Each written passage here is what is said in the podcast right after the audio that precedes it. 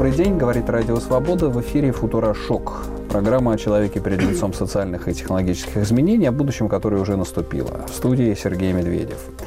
Давайте поговорим сегодня об интернете, как мы делали уже много раз в этих эфирах. Был у нас интернет-машин, когда первая сеть связала сначала американские оборонные различные лаборатории, затем американские университеты, и так появился интернет-машин, который стал всем нам известным вебом. Затем появился интернет людей, веб 2.0. Это когда сила социальных сетей присоединилась к компьютерным сетям. Затем появился интернет вещей. Это когда все в мире вещи соединены какими-то... Каждый имеет маленький чип в себе, и все они соединены друг с другом и взаимодействуют. И вот, наконец, появляется интернет животных. Именно об этом выражении мне довелось услышать недавно в связи с книгой немецкого социолога, антрополога Александра Пшера «Интернет животных». И о том, что же это такое, рассказывает сегодня у нас Екатерина Арье, исполнительный директор научного бюро цифровых гуманитарных исследований «Культлук», культуролог. Добрый день. Добрый день. Так что же такое интернет животных? Это когда животные сидят за клавиатурой, друг другу отсылают сообщения? Ну, если бы все было Постят так просто... селфи? Ну, практически нет. Если все было так просто, это было бы, конечно, замечательно и романтично. Хотя, кстати, селфи они тоже постят. Селфи, да. Вот это, кстати, можно сразу об этом сказать. Сейчас же, по-моему, разрешился этот юридический казус, когда эти орангутанги, да, делали, делали селфи. Ну, еще гораздо проще. Есть интересные кейсы, которые связаны с банальной нашей повседневностью. Мы можем нацепить на кошечку на ошейник чип, и кошечка, когда будет заходить с улицы в дом, а, проходить через свои ворота, и, соответственно, человеку приходит уведомление, что с кошечкой кошечка зашла, и, соответственно, там камера делает снимок, и получается у нас в Инстаграме есть фотография кошечки, которая вернулась домой. Ага. Вот, так что я думаю, что это уже наша совершенно замечательная повседневность, и, все совершенно чудесно. Кстати, по поводу того, что животные сами постят какой-то контент. Есть такое замечательное исследование, проект, который делали в Critical Media Lab в университете Waterloo, по-моему, а, я уже как-то его упоминала, когда, в общем, ученые Каждый раз, когда коровы доились, а, они, соответственно, постили в твиттеры этих коров твиты из серии «Ой, я подоилась», или вот, например, совершенно замечательный был твит одной коровы, который звучал так, значит, мой, условно, левый задний сосок доится лучше, чем а, остальные и быстрее. Вот. Повседневность животных раскрывается в совершенно неожиданных Ну, это такие это запрограммированные вещи, грубо говоря, это некие программы, алгоритмы, чипы, которые навешаны на животных и сигнализируют транслирует что-то о них людям. Но не только на животных. Бывает так, что, собственно, если возвращаться к тому же примерами с коровами, да, что есть доильные машины, и, собственно, они могут сигнализировать и какую-то информацию нам отправлять. Собственно, опять продолжая, продолжая уже с бедными коровами, тоже ученые, по-моему, это был проект э, Fujitsu и Siemens, если я не ошибаюсь. В общем, они решили измерить, какова норма доя для коров, сколько они должны раз доить в день. Вот. И, собственно, люди всегда доили с утра и, и, как бы два раза в день. Два раза в день, утренняя, вечерняя да, да, соответственно, и как бы им было нормально, и это вполне удовлетворяло или не очень удовлетворяло потребности. А тут, значит, выяснилось, что коровам, тут мы проводим как бы такую легкую параллель с кормящими матерями, которым, в принципе, хочется почаще это делать. Собственно, коровам нравится это делать чаще, 3-6 раз в день. И вот мы таким образом выясняем, что на самом деле наше понимание биологии, физиологии, потребностей животных изменяется просто благодаря банальной доильной машине. Потому что изначально всегда идея была, что технология отдаляет нас от природы, отдаляет нас от животных. А в данном случае что? Это способ коммуникации человека и животного? Ну, с одной стороны, да. Интернет животных позволяет коммуницировать с ними, позволяет, если не буквально находить язык, хотя об этом тоже некоторые трансгуманисты, кстати говоря, упоминают, то хотя бы понять, что они имеют в виду, когда какое-то действие производят. Это с одной стороны. С другой стороны, если пытаемся отойти от каких-то технологически обусловленных особенностей интернета животных, то мы приходим вот э, к вопросу о том, что благодаря интернету человек как бы получает возможность вновь встретиться с животным, связь с которым он некогда утерял в какой-то степени. Ну, то есть такой цифровой утерянный рай. Флэшбэк такой, да. Да, некая получается такой цифровой элизиум, в котором э, снова соединяется человек и животное. Ну, да. Можно наблюдать за ними в заповедниках, мы можем отслеживать их передвижение в каких-то там, ну, естественных а, условиях, когда птицы перелетают из региона в регион на зимовку или наоборот. Ну, то есть вот это и есть интернет животных, когда, грубо говоря, животные являются носителями каких-то датчиков, передатчиков, э, источником информации и сообщений, и человек через при помощи компьютерных сетей и всяких GPS-трекеров может... Э, ну, в том числе, да, но я бы немножко расширила эту мысль и сказала, что интернет животных это когда, как вы правильно абсолютно сказали, это очередная ступень развития интернета, но это не столько технологии, сколько создание некоторой взаимодействующей и постоянно включенной среды технологической, которая как бы позволяет нам в эту среду включаться, в ней что-то делать, не обязательно коммуникацию. Да? То есть фундаментальная разница да, заключается в том, что интернет, будучи изначально технологией для связи да, военных, в том числе каких-то нужд, нужд переходит э, в статус да, такой постоянно меняющиеся среды, которые позволяют нам делать практически все, что угодно. В щелчок пальцев, да, и, собственно, это и есть ключевая разница. А вот я думаю, интернет животных наделяет ли он их какими-то большими правами? Потому что, скажем, интернет людей, тот же Web 2.0, mm. он неожиданно дал очень мощный инструмент простому человеку, простому юзеру, который ну, начинает да. постить и блогить, бложить там на, на весь мир и получает права авторства и контроля и как бы частичную собственность в сети. А животное, когда мы на него навешиваем чип подсоединяем к сетям, а оно получает какой-то дополнительный объем прав? Ну, кстати говоря, возвращаясь на мгновение к человеческим правам, да, кроме какого-то права на самореализацию, которое усилилось за счет тех же социальных да. сетей, да, мы получаем еще и огромную опасность, потому что нас э, можно найти Слишком. в сети, да, можно нас как-то, да, тот же самый буллинг, э, аутинг, что все что угодно, мы можем подвергнуться немножко другой опасности, которая не всегда менее опасна, чем физическая, да. И тут как бы примерно то же самое может произойти с животными. Да, с одной стороны, они, они наделяются правами, но не буквально, когда они выходят на митинги, требуют, дайте нам еду, дайте нам что-нибудь, но за счет того, что человек визуально или не очень встречается с животными, смотрит за ними, наблюдает за ними, или, там, не знаю, получает уведомление откуда-то, что там родился носорожек или угу. что-то подобное, да, мы начинаем погружаться и узнавать да, о мире животных, мы начинаем узнавать об их какой-то повседневности, об их каких-то проблемах, там, с какими-нибудь приютами, с какими-то другими проблемами.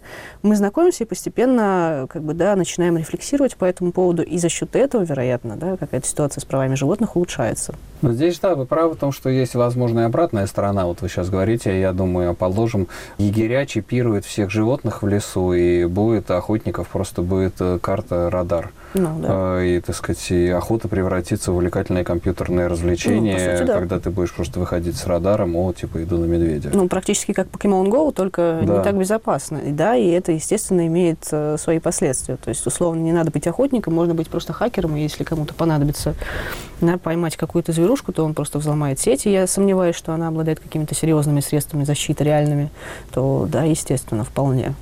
Ну да, здесь все равно в любом случае все в руках людей, и как бы субъектом, основным субъектом этого интернета все-таки является человек. Это такая антропоцентричная сеть, которая, так сказать, ну, только от нашей доброй воли зависит. Хотим ли мы узнать, сколько раз подуется корова, или угу. хотим ли мы узнать, э, так сказать, где животное, чтобы его убить. Кстати, вот э, тоже есть такая интересная работа Джона Бёрджера. А, он критик и писатель, то есть не исследователь, а скорее персонаж такой более, э, ну, не художественного, но все-таки не теоретического склада ума. И вот он в одной из своих работ «Зачем смотреть на животных» э, говорит следующее, что человек смотрит на животное как на существо условно какое-то отчужденное, на существо, которое не владеет тем уровнем языка, который есть у человека, который, в принципе, языком таким не владеет, э, который не может поддержать беседу и так далее. Но, э, смотря на животное, человек как бы понимает, что животное смотрит на человека в ответ так, как человек смотрит на окружающий мир. И животное таким образом составляет человеку товарищество, ну, животное вообще, да, какое-то вот такое генерализированное абстрактное понятие.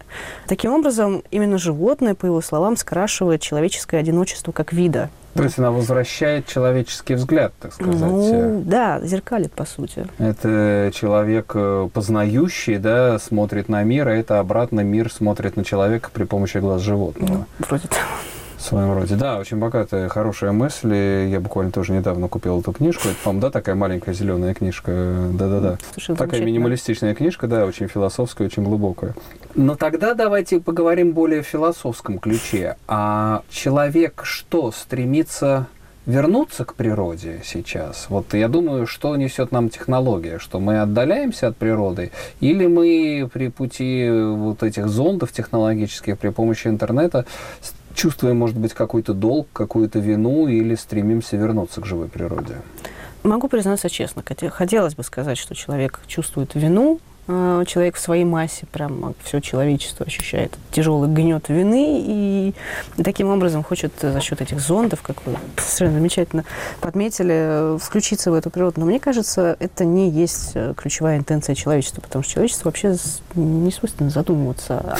Да? Вообще. Вообще, да, это на самом деле... Это функция, да. Правда, то есть эффективность, она весьма опциональна. Вот. Но в целом, я думаю, что э, если мы рассматриваем какие какие-то фундаментальные социальные э, уровни влияния э, средового интернета, ну, имеется в виду интернета, который позволяет конструировать какие-то буквальные среды, то да, он позволит человеку вернуться к природе, да, и, возможно, где-то каким-то образом, позна... познавая, как корова хочет давиться и подобным, в масштабе какие-то проекты, да, человек сможет понять, э, как оно существует, и таким образом искупить свою вину там, убийства животного, эксплуатации животного и так далее и тому подобное. То есть, да, если в свое время там, собаки и кошечки приручились, счастливо питаясь рядом с нами, а потом мы стали их использовать для охраны, ловли мышей и лошадей, для того, чтобы они таскали тяжеленные повозки, а потом мы счастливо начали кушать курочек и так далее, то как бы, ну, в смысле, в массовом производстве то да, вполне возможно, что это попытка искупить какую-то собственную вину.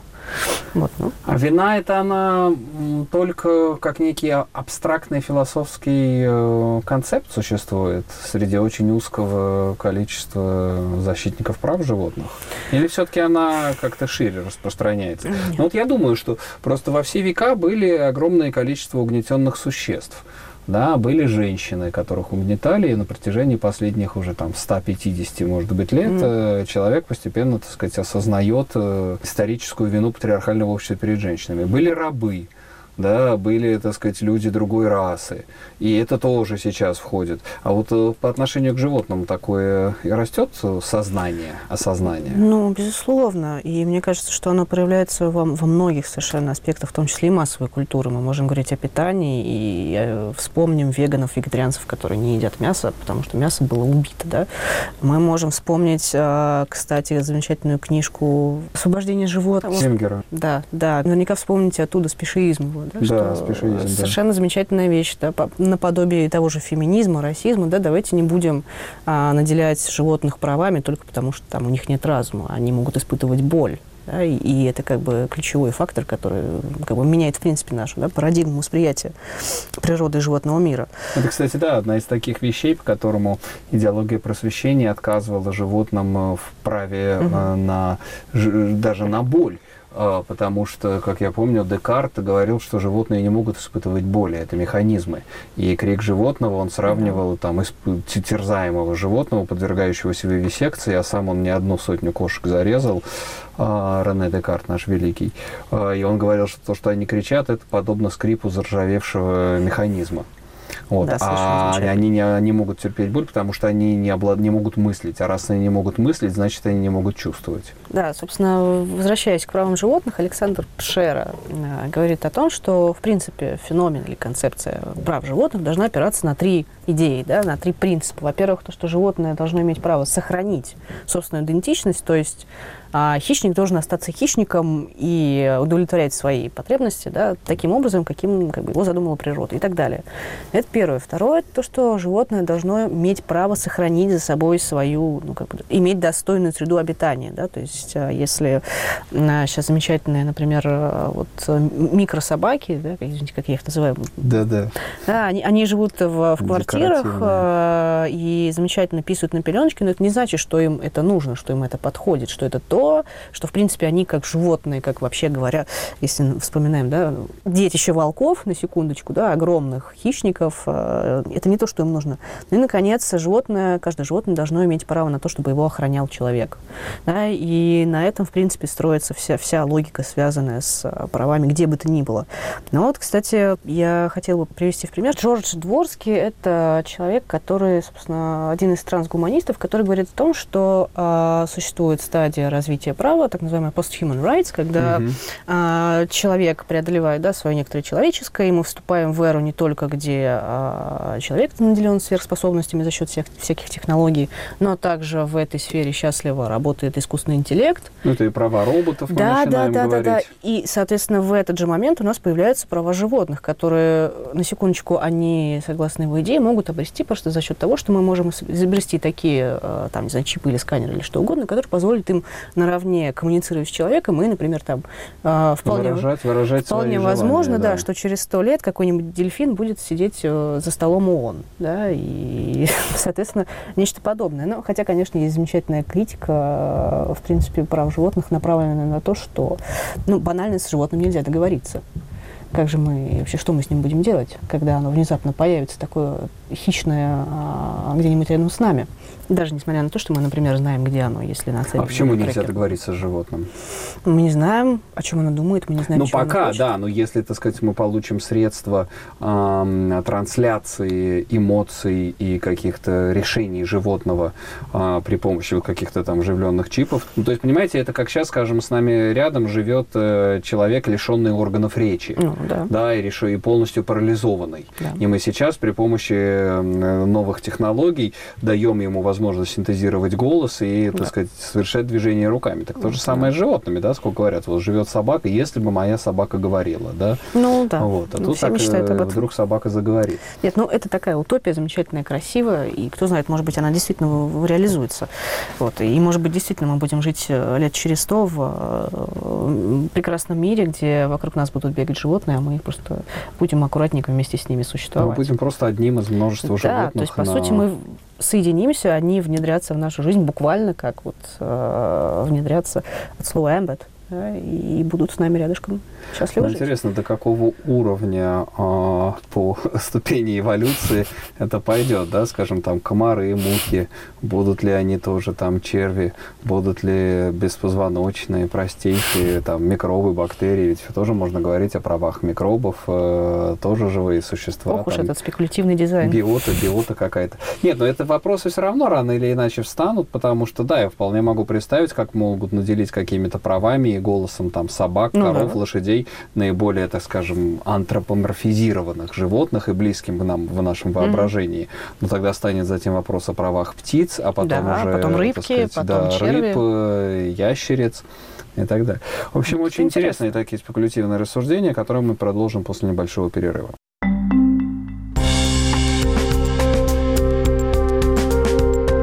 Снова здравствуйте. Программа «Футурошок» на волнах Радио Свобода. Говорим о правах животных, об интернете животных, о том, каким образом, может быть, в будущем можно наделить э, правами речи, способностью речи, способностью самовыражения всех тех живых существ, которые уже десятками тысяч лет преданно и верно живут рядом с нами. Ну, собственно, не о домашних животных только, но и вообще о огромном э, количестве э, живых существ, окружающих человека в его земном пути. У нас в гостях Екатерина Арье, исполнительный директор научного бюро цифровых гуманитарных исследований «Культлук». Екатерина, а с другой стороны зайдем. Угу. А вот э, почему, откуда у человека вот эта вот э, склонность, грубо говоря, постить котиков? Э, почему так э, настойчиво человек э, самовыражается при помощи вот этой вот э, животной мимимишности? Ну, на самом деле, можно по-разному ответить на, этот, на этот вопрос. Э, ну, и начать можно с того, что это действительно банальная самореализация. Вот э, приведу пример, не, не очень связанный. Но, например, некоторые пользователи социальных сетей сейчас а, имеет возможность в своих аккаунтах фиксировать место работы. А, и таким образом, в том числе в каких-то своих повседневных социальных практиках, говорить, что вот, мол, я работаю там-то, и реализовывать себя через а, эти практики, через какие-то профессиональные принадлежности. Примерно то же самое можно сказать и про тех, кто постит котиков или щеночков. Потому что, ну, во-первых, когда ты видишь какой-то открытый аккаунт, ты видишь, что у человека собака или кошка, ты сразу же, ну, если у вас, конечно, есть домашнее животное, конечно, такая, свой, да. не свой, чужой, не, не, не чужой, конечно. Да. если у человека собака, что, ну, или кошка, ты радостно совершенно добавляешь его в друзья, хотя бы потому, что он совершенно замечательно сфотографировал свою собаку. Но тут как бы на эмоциональном уровне мы признаем близость этого человека, мы признаем его своим, и уже готовы там, не знаю, все что угодно с ним делать, потому что этот человек видит мир так же, как вы, да. Есть тоже замечательный мем, что собак заводят те люди, которые хотят быть любимыми, кошек заводят те люди, которые хотят любить, ну а хомячков заводят те люди, собственно, которые хотят поклоняться кому-то, да, которые не, не любят, ничего не реагируют, но при этом как живет рядом. Вот. Такая забавная ирония. Хотя вот как-то хомячки не, не очень активно вошли в массовую культуру, конечно, не так, как, по крайней мере, собаки да, или кошки. мемов, мемов, мемов гораздо меньше. Да, но в том много-много мемов, конечно, думаешь, как о такой мем, мемной, меметической. Или а. Да, но все-таки не миметической, а меметическая форма существования животных. Конечно, очень много панд, э, я думаю, но таких э, какая-то есть, наверное, шкала мимимишности, по которой эти какие-то ролики, я думаю, они набирают э, сотни миллионов, если уже даже, может, какие-то к миллиарду просмотров э, приближаются. Но есть же замечательная, совершенно почти оформившаяся, ну, точнее, уже оформившаяся субкультура, но, точнее, она себя не декларирует таковой, а просто можно на основе каких-то данных, извлекаемых из Ютуба, э, выяснить такую простую вещь, что компиляции с животными набирают гораздо больше просмотров, э, чем, не знаю, вот, э, компиляции, с, где люди откуда-нибудь падают, да, вот мы любим смотреть разные идиотские видео. Кто-то любит смотреть, как кошечки лапочками друг друга бьют. Кто-то любит смотреть, как люди падают откуда-нибудь в бассейн, например. Собственно, компиляции с животными, неважно, сколько они длятся, час, 15 секунд, э, они просто приводят людей в полный восторг и, собственно, делают гигантские совершенно рейтинг. Психологически как это, как это объяснить? Это какой-то дефицит восполняет в нашем существовании? Почему такая страсть к этой вот э, а, анималистической визуальности? Но я бы сказала, что этот дефицит, но он как бы скрыт гораздо глубже. То есть это далеко не поверхность. Опять-таки, человек как существо не совсем рефлексивное, каким бы ни пытались мы казаться. С одной стороны, мне кажется, что речь идет о том, что когда мы постим животное, мы, с одной стороны, на самом таком базовом уровне возвращаем себя в уютное для нас положение, возвращаемся к тому, что нам близко, к тому, с кем нам комфортно, ну, условно. А тогда вопрос, а почему мы завели домашнее животное? А, может быть разное, многое количество ответов, и в том числе там потому что родители всегда имели животное, или и как угодно, потому что я люблю животных, а почему ты любишь животных? Потому что там, мне нравится а, животное как некоторый субъект, или я не люблю людей, поэтому люблю животных. Но, а, собственно, мне кажется, что в корне да, дефицит, он связан с тем, э, как, как это было у Лукуча, да, социальные институты лишили человека его такой природной, э, дикой, да, в кавычках, свободы. Человек ушел, э, избавился от этой природы, загородившись конструкциями из бетона, наушниками, да, проводами, да. и таким образом как бы, да, ушел из этого мира. А, кстати, тот же Берджер, по-моему, продолжает эту мысль и говорит, что таким образом животное остается для нас, животное рядом или животное где-то недалеко остается для нас таким замечательным, а, почти утопическим образом, а, такого подпитывающимся еще как, каким-то сожалением, какой-то грустью, какими-то воспоминаниями чуть ли не, не архаическими и чем-то подобным. Ну, такой как бы эмоциональный локус mm. человека. Мы выносим свои эмоции в какой-то вот э, хаб такой, да, и, который инвестируется вот в эту фигуру животного. volto na. Ну да. А еще такая же интересная штука, что животные, если мы там вспомним какие-то более архаические культурные конструкции, то животные воплощ... характеристики животных в какой-то степени да, воплощали то, что человек не мог сам по себе объяснить. Да, те же самые тотемы, да, да, которые наделялись, мышление, да. а, наделялись какими-то характеристиками, плодородный кролик, храбрый волк а, или еще какой-нибудь там ну, да, смелый бык, лев. Да, да, да, да, да, да, да, да. Да, это тоже какие-то вещи, которые позволяли нам понять понять окружающий мудрый, мир. Мудрый змей, да. Да, да, да. А с, с одной стороны. А с другой стороны, мне кажется, что просто, когда ты постишь в социальную сеть а, свое животное, ты заявляешь о себе, да, и каким-то образом конструируешь образ себя. А, вот. И мне кажется, это как бы а такой вопрос. Цифровое животное может заменить нам аналоговое? А что такое цифровое животное? Ну, э, образ, же, образ животного, да, то, что, так сказать, мы скажем, э, живем Вообще аналоговое постоянно. животное – это хорошо. Да, ну, то настоящее живое, э, биологическое животное из плоти и крови. А, ну, не все, конечно, из крови, хотя нет, большинство, наверное, бескровных. Есть холоднокровное животное, но у кого есть но еще мы должны не забывать всяких насекомых. А ну да, если у человека есть там ручной кузнечик. Может быть. В любом случае, цифровое животное, ну, как э, вот, скажем, мы с вами обсуждали еще раньше проблему зоопарков, угу. что вместо того, чтобы смотреть на животных в зоопарках, человек будет каким-то образом общаться с их цифровыми копиями. Ну да, с одной стороны, это было бы здорово, потому что так мы снимаем ну, реально существующую проблему, связанную с тем, что мы содержим животных не там, где они, в принципе, рождены быть. А, хотя, с другой стороны, можно тут же привести а, в ответ пример, что да, домашние животные тоже, в принципе, не там содержатся. Даже несмотря на то, что они уже там сотнями лет содержатся в небольших помещениях, это не значит, что это есть хорошо. Что, в принципе, как бы, да, мало кто думает о том, что квартира в какой-то степени может соответствовать зоопарку вообще. Вот, но, в принципе, мне кажется, что да, дальнейшее развитие интернета животных, в принципе, может привести к тому, что физически существующие зоопарки, какими бы прекрасными они ни были и какими бы замечательными целями они не задавались, например, там, консервация вымирающих видов, да, э, мне кажется, выход из ситуации – это что-то вроде альтернативной реальности. А, например, сейчас же существует огромное количество программ и приложений, в том числе обучалок, где, например, вы скачивая например, на телефон какое-то определенное приложение, вы можете изучать, например, анатомию человеческого тела. Mm-hmm. И, например, То может... это дополненная реальность. Да, да, да, да, да. Не альтернативная, да, а да, да, дополненная да, реальность. Да. И, собственно, примерно по такому же принципу, мне кажется, мы можем прогуливаться совершенно счастливо по городу и почти как в Pokemon Go никого не ловить, но, например, проходим и видим, что рядом с нами идет тигр. И мы можем посмотреть на этого тигра, можем подойти к нему и, в принципе, можем примерно себе представить, какого, какого он размера, насколько Или он какие, да, какие животные были на месте, где Москва, да? Вот, ну, скажем, да, пытаться да. воссоздать вот тот старый э, восточнославянский лес, который да, был э, кстати. до основания Москвы. Вот тут бродили медведи, тут э, куницы, тут росомахи. Ну да, это тоже в какой-то степени, кстати, мне кажется, было бы неплохо поддержано с какой-то степени, но с другой стороны, как бы естественно, это было бы совершенно здорово, и мне кажется, что это имело гораздо большую популярность э, как среди, собственно, участников таких, такого рода игрищ, там, например, детей, которым можно было толпами просто водить по городу и рассказывать им о прошлом, которое они, к счастью, или к несчастью, не могут потрогать, но, в принципе, они рядом с ним. Да, с другой стороны, э, это гораздо безопаснее, чем, вот, например, версия реальности, которую предлагает тот же Пшера, когда говорит о том, что э, через какое-то время мы можем создать э, такой мир, где рядом с нами будет двигаться какое-то животное, это может быть хищник, может быть не хищник, э, и оно будет двигаться буквально рядом с нами в соседнем лесу, и это, вообще говоря, опасно немножко. Тут мы избегаем такого уровня опасности, и, в принципе, как бы это, это, с одной стороны, здорово.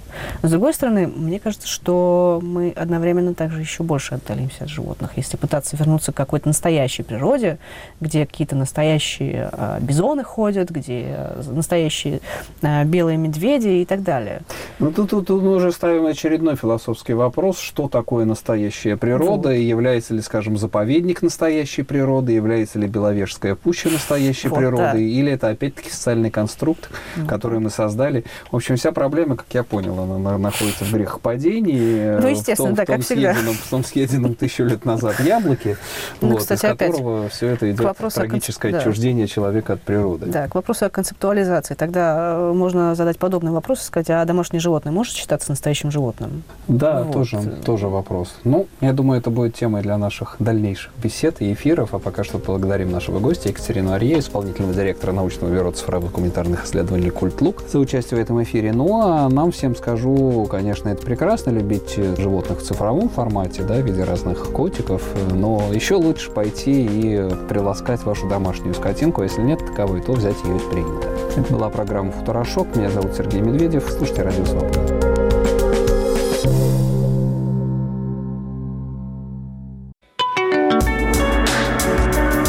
Наши программы без помех поступают из космоса. Для жителей европейской части России со спутника Hotbird – для азиатской части со спутника AsiaSat-7. Информация о настройке в разделе «Как слушать» на нашем сайте www.svoboda.org. Слушайте «Радио Свобода».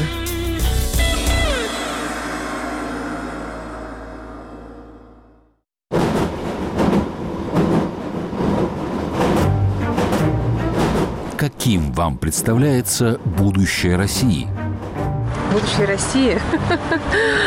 Хочется видеть его в хорошем, голубом или розовом цвете, но как-то с трудом. Трудно сказать, потому что я сейчас ничему не верю. Но так вижу, конечно, Россия в будущем. То, что будет, будет все-таки праздник на нашей стороне. Будет, по-моему, все хорошо.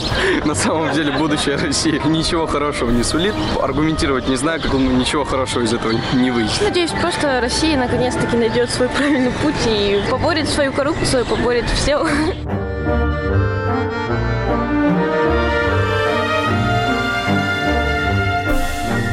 Радио «Свобода». Глушить уже поздно.